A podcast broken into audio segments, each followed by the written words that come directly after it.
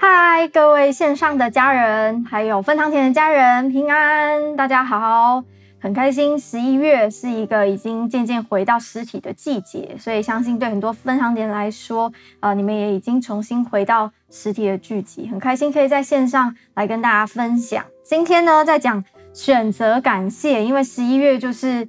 呃，我们重要的感恩节，就是我们好像很常会在这个时候一起去回顾一下这一整年所经历的每一件事情，然后好像也在这个时候，我们可以呃，像是线线上感谢，特别是对着你生命当中所有的事情，因为好像这一年可能发生了很多事，但是神在这每一件事情上面，他有他的心意，他有他美好的祝福。有时候是当我们回过头去看的时候，好像才会发现。哦，原来这些当当初会经历的事情，原来现在看来是神的一个祝福。所以今天要跟大家分享这个有关感谢这件事情，我相信是一个非常重要，对我们生命很重要的事情。那在开始前，我们就先一起来祷告。亲爱的天父，谢谢你。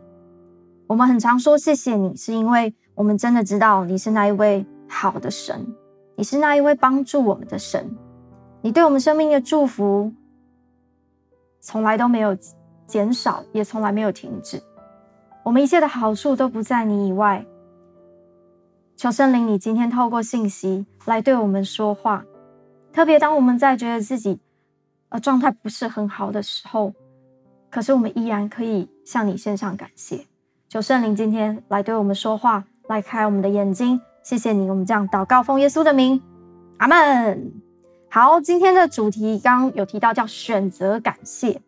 那这个选择感谢，顾名思义就是感谢不是一个本能，它是一个选择。很多时候我们都会觉得说，嗯，好像某件事情只要过去了，或者是这个情况改变，那我就可以开心，我就可以感谢。可是有没有我们回顾我们人生从过去到现在，其实好像没有任何一个时刻是你没有烦恼的。好像就算这个事情你现在改变了，可是下一个烦恼又会接踵而来。所以，当我们如果把喜乐定睛在环境上面的时候，那其实是可能我们根本永远不会有真正的喜乐，因为没有一天是你不会有烦恼的，没有一天是啊、事情可以是完美如如自己心中的期待。所以今天很重要，想要跟大家分享是感谢是一个选择，但。今天会告诉大家有一些的步骤，其实并不是说，嗯，好像在我们状态不是很好的时候去做感谢这个动作，好像是一个，嗯，好像是一个 SOP，或者是它是一个为了得着什么目的。今天我们会从圣经很重要的经文里面来看，感谢这件事情是神放在我们生命中一个很重要的法则。我们先来读。铁撒罗尼迦前书五章十六到十八节，这边说要常常喜乐，不住的祷告，凡事谢恩，因为这是神在基督耶稣里向你们所定的旨意。保罗这边特别提了，要常常的喜乐，而且要不住的祷告，而且凡事谢恩，凡事就是每一件事情我们都要感谢，因为这是神所定的旨意。为什么上帝要定这个旨意呢？会不会就是因为上帝其实真的知道生活中并不是这么的容易？神其实非常清楚知道我们会有烦恼，我们会经历很多的不容易。而最重要的是，环境不是我们喜乐的来源。我们喜乐的来源，我们感谢的来源，不是因为环境好，是神他就是要我们这么做。他设立了这个法则，好让我们可以真正的得着喜乐。就是在环境还没有如预期的时候，可是你可以得到真正的喜乐。所以今天我们要从呃诗篇有一段经文，我们会读这一整篇，我们会从这当中来看到，嗯，神怎么样设立的这个很像是感恩的法则，就是其实我们都需要经历过这些过程，我们需要从在低谷的时候，然后怎么样转向神，我们其实需要走过这些过程，而圣经中。哦、在诗篇里面，真的有诗人是，他也很真实的经历过这些过程，然后，嗯，最后怎么样得着真正的神的启示，所以我们今天会一起来看诗篇的四十三篇。如果大家你现在手边有圣经的话，非常的鼓励你可以翻开你的圣经，我们一起来看这一段经文。好，四十三篇有有总共有五节，我们就是全部都会一起来看。第一节说：“神啊，求你伸我的冤，向不虔诚的国为我辩屈，求你救我脱离诡诈不义的人，因为你是赐我力量的神。”为何丢弃我呢？我为何因仇敌的欺压时常哀痛呢？求你发出你亮光和真实，好引导我，带我到你的圣山，到你的居所，我就走到神的祭坛，到我最喜乐的神那里。神啊，我的神，我要弹琴称赞你。我的心呢？你为何忧闷？为何在我里面烦躁？应当仰望神。因我还要称赞他，他是我脸上的光荣，是我的神。从一到二节，我们可以很清楚的看见诗人他很真实的描述自己的感受。他说：“为何丢弃我呢？为何我常常因为仇敌的欺压而哀痛呢？”我们可以想象，当我们生命中可能遇到，譬如说重大的疾病啊，或者一些危难临到的时候。我们有时候真的会觉得好像被神丢弃了，就像这个诗人，他很真实的表述说：“神啊，你为何离弃我？”在第五节又说到：“我的心啊，你为何忧闷？”这个忧忧闷在原文的意思是绝望。为何在我里面烦躁？这个烦躁在原文的意思里面是大吼，是呻吟，是哀哼。有时候我们真的会在一些处境，在一些死因的幽谷里面，你会真的感受到那个绝望，甚至你的心会觉得很很烦躁，是你很想要大声的吼叫，你甚至痛苦到你觉得你只能呻吟。这些情绪其实都非常非常的真实。当然，有可能在我们成长的环境里面，从来没有真正的好好的去表达过自己的情绪。所以，我们很常用压抑的方式，或是错误的方式来表达。可是，你知道吗？神其实非常接纳我们的情绪。当这个诗人说：“神啊，你为何丢弃我的时候”，那是他心里面的感受。可是，神并没有真的丢弃他。可是，当他对神说：“神啊，你为何丢弃我的时候”，神其实非常接纳他的感受。神非常的理解他有这样子的心情。所以今天我们要来看从诗篇的四十三篇，我们要来看我们要怎么走这一个感恩的法则。首先，第一步，我想鼓励你的是，你要先厘清负面情绪的来源。像刚刚我们提到，你想要，你可能有时候会你觉得绝望啊，想要大吼，这个时候你可以真的到上帝的面前来，嗯，到上帝面前来对他表达的时候，其实你最不需要在意就是他会怎么看。所以呢，你可能真的可以大吼，你可能真的可以像这个诗人对神说的一样：“是神，那你为何离弃我？”你可以把你最真实的感受告诉他。嗯，当你到上帝面前对他表达的时候，你可以很真实的做你自己。在这世上，可能没有任何一个人可以完全的承接所有的负面情绪，因为每个人都会有低落和感到有压力的时候。所以，其实我们并不是要。嗯，把我们的情绪好像释放出来，要让所有的人去承接，或者是让我们很在意的某个人去承接，因为那样其实并不会有真正的帮助。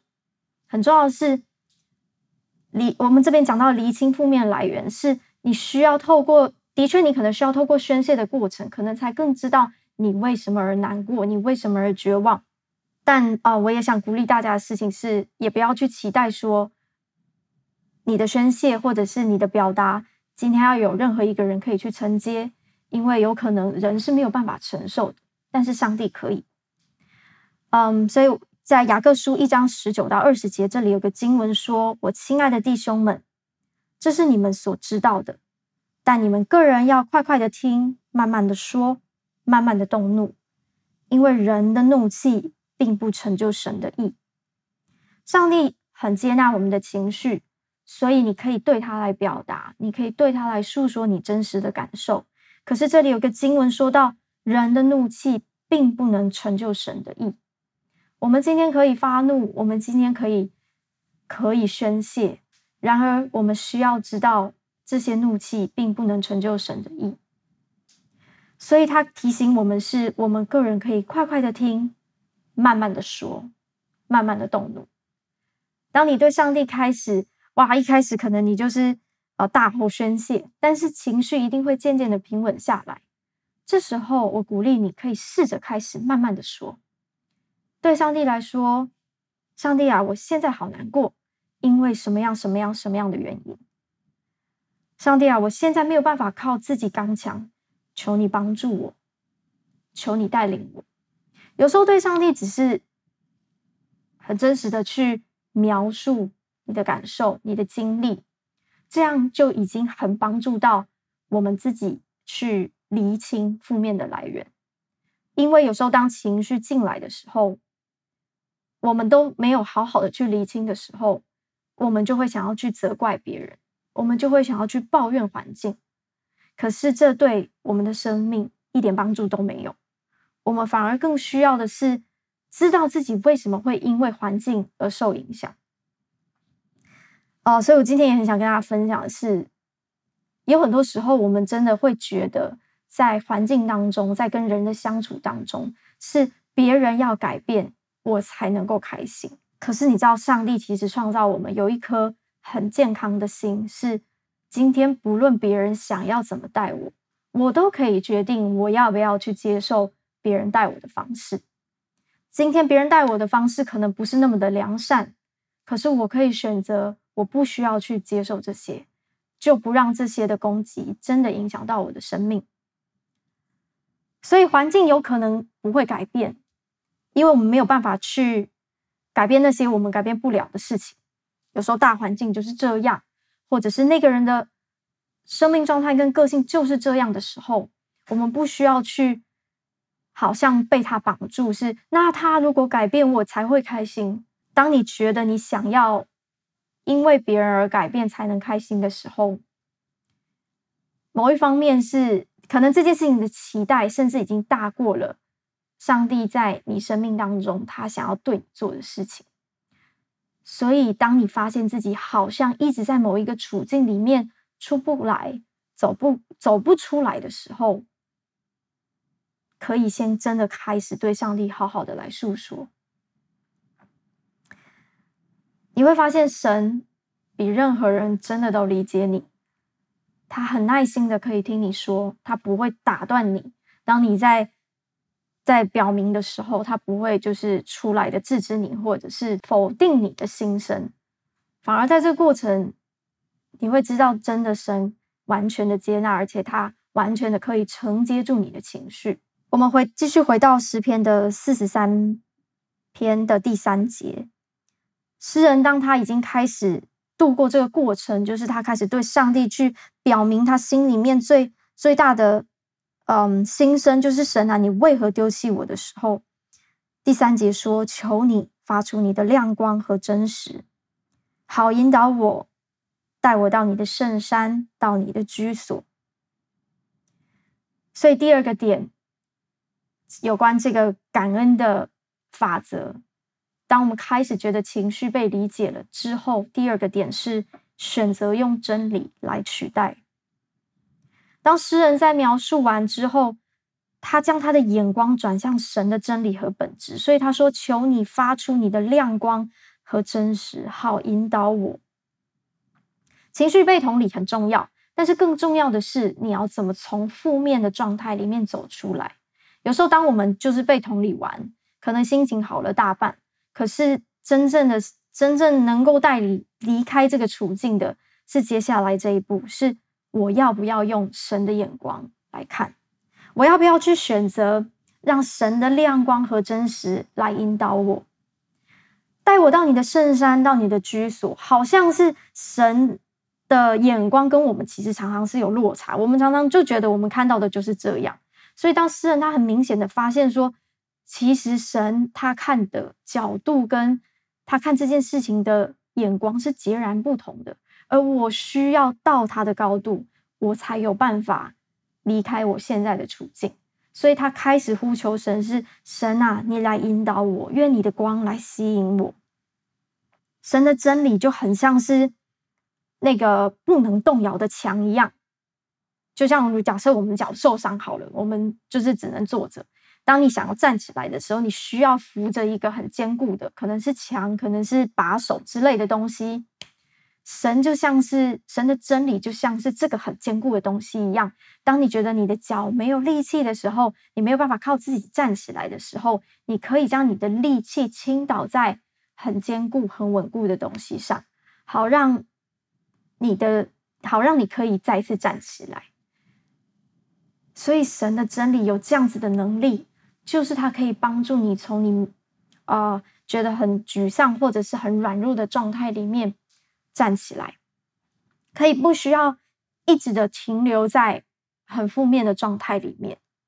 可是这件事情其实不是很容易的，因为有时候我们会觉得，哇，我我的感觉就是很多啊，我我不想要，我好像似乎没有什么动力，就是去去被神的真理吸引。所以今天我想鼓励年轻人们，因为这个时代，嗯。我们所经历的挑战跟过去是不同的。现在有很多的声音，有很多很多的诱惑，会让我们觉得神的真理可以被取代。可是今天我想鼓励你，不要让神的真理被取代，因为只有神的真理可以拯救我们。只有他这个坚固不可动摇的根基，可以让我们的房子是立在啊磐石上面，不是立在沙土上面。在沙土上面，就是水啊、风啊吹来的时候，这个房子就会倒；但是在磐石上面是不会倒的。没有一个困境是神没有办法带你你度过的。神的真理就是稳固到他，他不会受到任何的质疑和挑战。神非常确信他的话语一旦说出口了，就是立定了，就是不会改变的。所以他在圣经里面所写下的这些应许跟真理，都是如此的真实，而且就是为了要来帮助我们在这么软弱、在这么疲惫的状态下里面，我们可以起来。所以我今天也想为你祷告的是，如果你觉得现在很像一团一团烂泥的感觉，但是你可以开始做这个祷告，就是神啊，求你发出你的亮光和真实。来引导我，让我可以到你的圣山，到你的居所。第三个是发出感谢之声，这可以说是我们最容易放弃的一步。就是大部分啊，我们可能都做到第二点，就已经哇，好棒好棒！我们从呃，就是负面的情绪当中开始就，就哦，我好转向神了。所以大部分我们会觉得说，我在祷告之中。呃，我已经感受到蛮大的平安了。好，那就这件事情就过去了，我就继续生活。可是就会觉得好像，嗯，我好像看到了神的山，可是我好像上不去的感觉。这就是因为最后这个发出感谢之声这一个过程是非常重要的。今天我就是想花一点时间来跟你分享这个部分。我们继续回到诗篇的四十三篇的第四节，我就走到神的祭坛，到我最喜乐的神那里。神啊，我的神，我要弹琴称赞你。我就走到神的祭坛，我要弹琴称谢。走跟弹琴称谢，这是两个动词。今天我看到祭坛，我要不要走过去呢？今天我已经知道神的心，我要不要起来赞美他？这这真的非常非常不容易，因为很多时候我们就只停留在。心里想过这个层面，可是为什么行为行动这件事情这么的重要？那就像是，嗯、你已经开始准备要爬这个山了，你看见了耶和华的山，你已经准备要开始爬了。可是你需要有这个行动，你需要真的爬上去，而赞美、感谢。就是这个行动让你爬上去。像对我自己来说，嗯，我很常做这样子的一个练习，是难免我们还是会有生命遇到低谷的时候，心情不好的时候，或者是觉得对神的话，呃，觉得没有太多的太多的信心的时候，真的其实很真实。不管到哪一个年纪，我们的信仰生活都仍然持续的是考验，但真的很真实。我其实也很常只做到第二个步骤，就是我祷告完，我觉得平安了，我就停止了。但是我真的太真实的发现，光是停留在这里是不够的，因为它只能带给我短暂的平安，就是哦好，我觉得我好像可以，可是只要环境一一又出来，哇，我完全就是可能又可以打回原形，所以神就开始鼓励我，我要不要走到神的祭坛里面？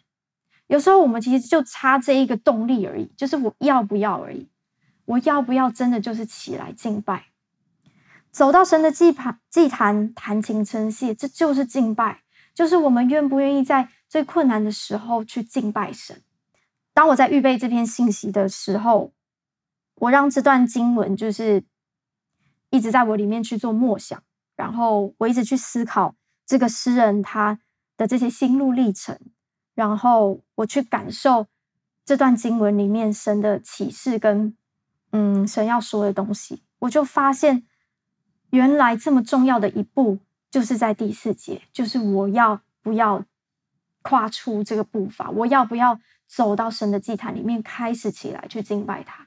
在你心情真的不是很好的时候，要敬拜，其实真的不是很容易，而且有时候你会觉得，哇，看着别人敬拜，好高兴哦，感觉都是很 happy 的时候才会想要敬拜。但不是神所设立的感恩法则，就是让我们在最不容易的时候，可以起来去去做的事情。我我我很真实的要跟大家分享，是当我只要每一次，我没有每一次都做得很好，但只要我有愿意跨出最后这个步骤，我就好像是嗯那个眼镜上面糊糊的，然后被擦的干净了一样，就是你原本会觉得。愁云惨雾的感觉会瞬间的消失。原本对神的话语从嗯怀疑，或者是又不是那么确定，就像诗人前面讲的，神啊，我还是觉得你好像丢弃了我一样。有时候我们还是会在这些状况里面拉扯。对于神的爱，对于神的呃神的真理，我们就会停留在理性上面，就会觉得说哦，我知道是这样啊，可是我感受不到啊。可是当我真的去做到，走到神的祭坛里面，向神献上敬拜的时候，他就像是把你心中的乌云除去了一样，那些愁云惨雾就瞬间的被拨开，非常的真实。可是这是真的是一个练习，就是你需要在每一个时刻，你都提醒着自己要这么做。有时候我们可能做的没有很好，但是我跟你说，神真的非常的 nice，就是神也不会责备，只是你自己会开始感受到，其实需要敬拜的是我们，我们非常需要用敬拜的生活来过每一天，因为那个是力量的来源，因为那个是我们用赞美的声音可以去抵抗仇敌任何的攻击。仇敌最喜欢就是用欺骗、用谎言来影响我们的生活和决定，但是赞美就是最大的武器，可以去对抗。在诗篇七十一篇第八节说：“你的赞美，你的荣耀，终日必满了我的口。我整天的颂赞你，我宣扬你的荣耀。”我很喜欢这句经文的英文版本，他说：“Let my mouth be filled with your praise。” And with your glory all day，就是让我的口整天被赞美你的话充满。呃，有时候我们就会很想要透过抱怨来抒发一下，不管你是对人抱怨，或者是很想找个人诉苦。可是你知道，抱怨其实它就很像是我们刚刚举的例子，就是你爬山，你已经开始爬了，爬到一半了，抱怨就像是。会让你从那个山上摔下来一样，你一切又要重新开始。前面你刚刚所累积的，你好不容易已经转向神的，但是只要当你一抱怨，所有你原本努力的，你已经爬山爬到一半的，全都会就是枉然，就是会会白费。所以让赞美整天充满你的口，哇，这件事情，这这其实不是开玩笑的。神说要让赞美，要让神的荣耀终日充满我的口，这是一个非常重要的练习跟锻炼。就是当我想要抱怨的时候，我可以去思考一下，就是这个抱怨对我会带来什么样的帮助吗？有没有可能我们想抱怨的时候，其实只是想要得到别人的一些啊、回馈啊，或者是讨拍啊等等的？可是它其实对我的生命并不会有任何的帮助。所以当抱怨想要抱怨的时候，有没有可能就先停下来，开始练习走到神的祭坛里面？你就算要抱怨。也可以对神来抱怨，是神啊，我我觉得这件事情真的是怎么样怎么样怎么样，我觉得我好像被离弃了。但是到神面前的抱怨，接下来就会让你开始走这个过程，开始转向神，是神啊，带我到你的圣山上，带我到你的居所，求你吸引我，帮助我。主，我的心赞美你，我的心因为你而欢喜。大家真的可以去试试看。因为你试了，就会知道他的宝贵跟他的能力。这就是为什么神，我们回到最一开始的主题经文，神说要常常喜乐，不住的祷告，凡事谢恩，因为这是神在基督耶稣里向我们所定的旨意。神所定的旨意，凡事谢恩。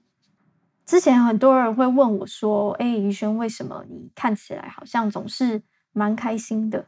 你好像没有什么太多的烦恼跟困扰。我其实仔仔细想了一想，好像不是我没有 烦恼跟困扰，而且好像也不是我天生就很乐观。我并不是一个天生乐观的人，我其实应该比较偏，呃，多愁善感的人。以前啦，但就是因为我非常的认真的活在神的话语里面。刚刚这些的步骤是我很真实的经历，这是我喜乐的来源。所以如今我能够面对不同的挑战，都还是可以让自己是喜乐的。嗯，今天最后我想跟你分享一件事情，就是我不知道对你来说，现在你正在经历什么？可能回顾这一整年，有很多你觉得让你。没有办法感谢的事，这一年真的经历太多事情了。疫情整个也打乱了我们生活的节奏。可能对很多人来说，你甚至失去了一些很重要的关系，或甚至你觉得在刚刚所谓失去的关系当中，你觉得自己很像是被拒绝的，是你可能对对方是有些的情绪的。但我也想鼓励你的事情是。现在就可以去停止一切你的抱怨，以及你想要好像嗯、期待对方或者是期待整个事情可以改变这样子的一个心情。因为今天我们如果不能真正的学习到，不是让环境和别人怎么样待我才能影呃来影响我能不能喜乐，那么我们就会一直在这个功课里面还需要去学习。在今年的最后，最后倒数第二个月了，我们可以整理今年一整年所有的思绪，所有发生的事情，好不好？一一的来向神献上感谢，一一的带到上帝的面前，让神对你说话，让神用他的眼光来覆庇你。接下来我们会有一段时间。啊我们会一起来祷告。我们可以把我们的眼睛闭上。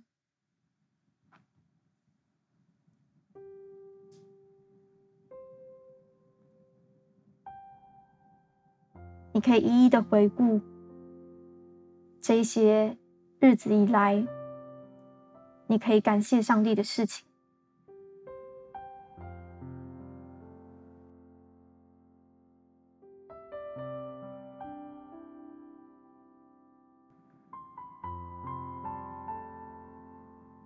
你可以对他来诉说你真实的感受。你可以慢慢的说，慢慢的表达。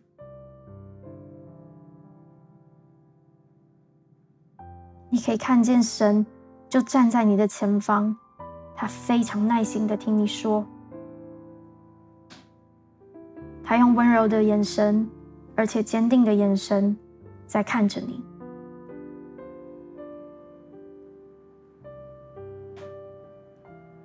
好像神要对你说：“孩子，我懂你的感受，我知道你现在的感觉。”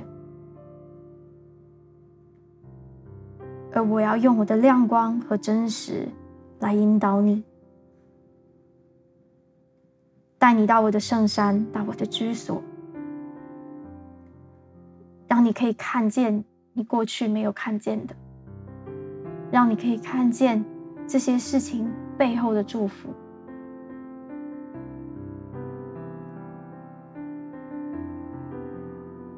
最后，你可以跟上帝做一个约定。就是不论如何，我都要坚定的走到神你的祭坛那里。我知道这个是，这个是最重要的一步，是我不能够让别的事情来取代的一步。即便让自己看起来很可笑，那又怎么样？别人可能会觉得，我为什么啊？明明难过了，我为什么还要去？敬拜神，但是你可以跟神做这个非常重要的约定。神啊，我渴望我的口每一天都被你的赞美、被赞美你的话语充满。我渴望我的生命被你的真理充满。我渴望渴望活在你的光中，不再活在黑暗里面。我渴望真实的经历到那个自由，我渴望真实的登上你的山。亲爱的天父，我们真的谢谢你，谢谢你对我们生命有设下这么美好的法则，就是让我们可以不论在环境好还是不好的时候，我们都可以透过感恩，透过感谢。去度过眼前的各样的挑战，而且不是只是爬着度过而已，还是欢喜快乐的度过。求你让我们可以经历到这样真实的喜乐，虽然可能是很信心的挑战，可是让我们每一个年轻人，可以从年轻的时候，我们就活在。你的心意里面，我们就真实的活出这样子很美好的生活。最后，我想为着一些啊，你今天第一次听到呃这样的信息，或者是你第一次认想要认识耶稣的人，我想为你来祷告，因为耶稣非常了解你，非常的呃渴望认识你，他也会带领你来度过你人生的每一个风浪。所以你可以跟我这样祷告说：“亲爱的耶稣，虽然我还不认识你，但是我渴望更认识你。我知道我是你所创造的，所以你了解我，你认识我。我现在要邀请你进到我生命中，让你成为我生命的主。”洗净我一切的不义，洗净我一切的污秽。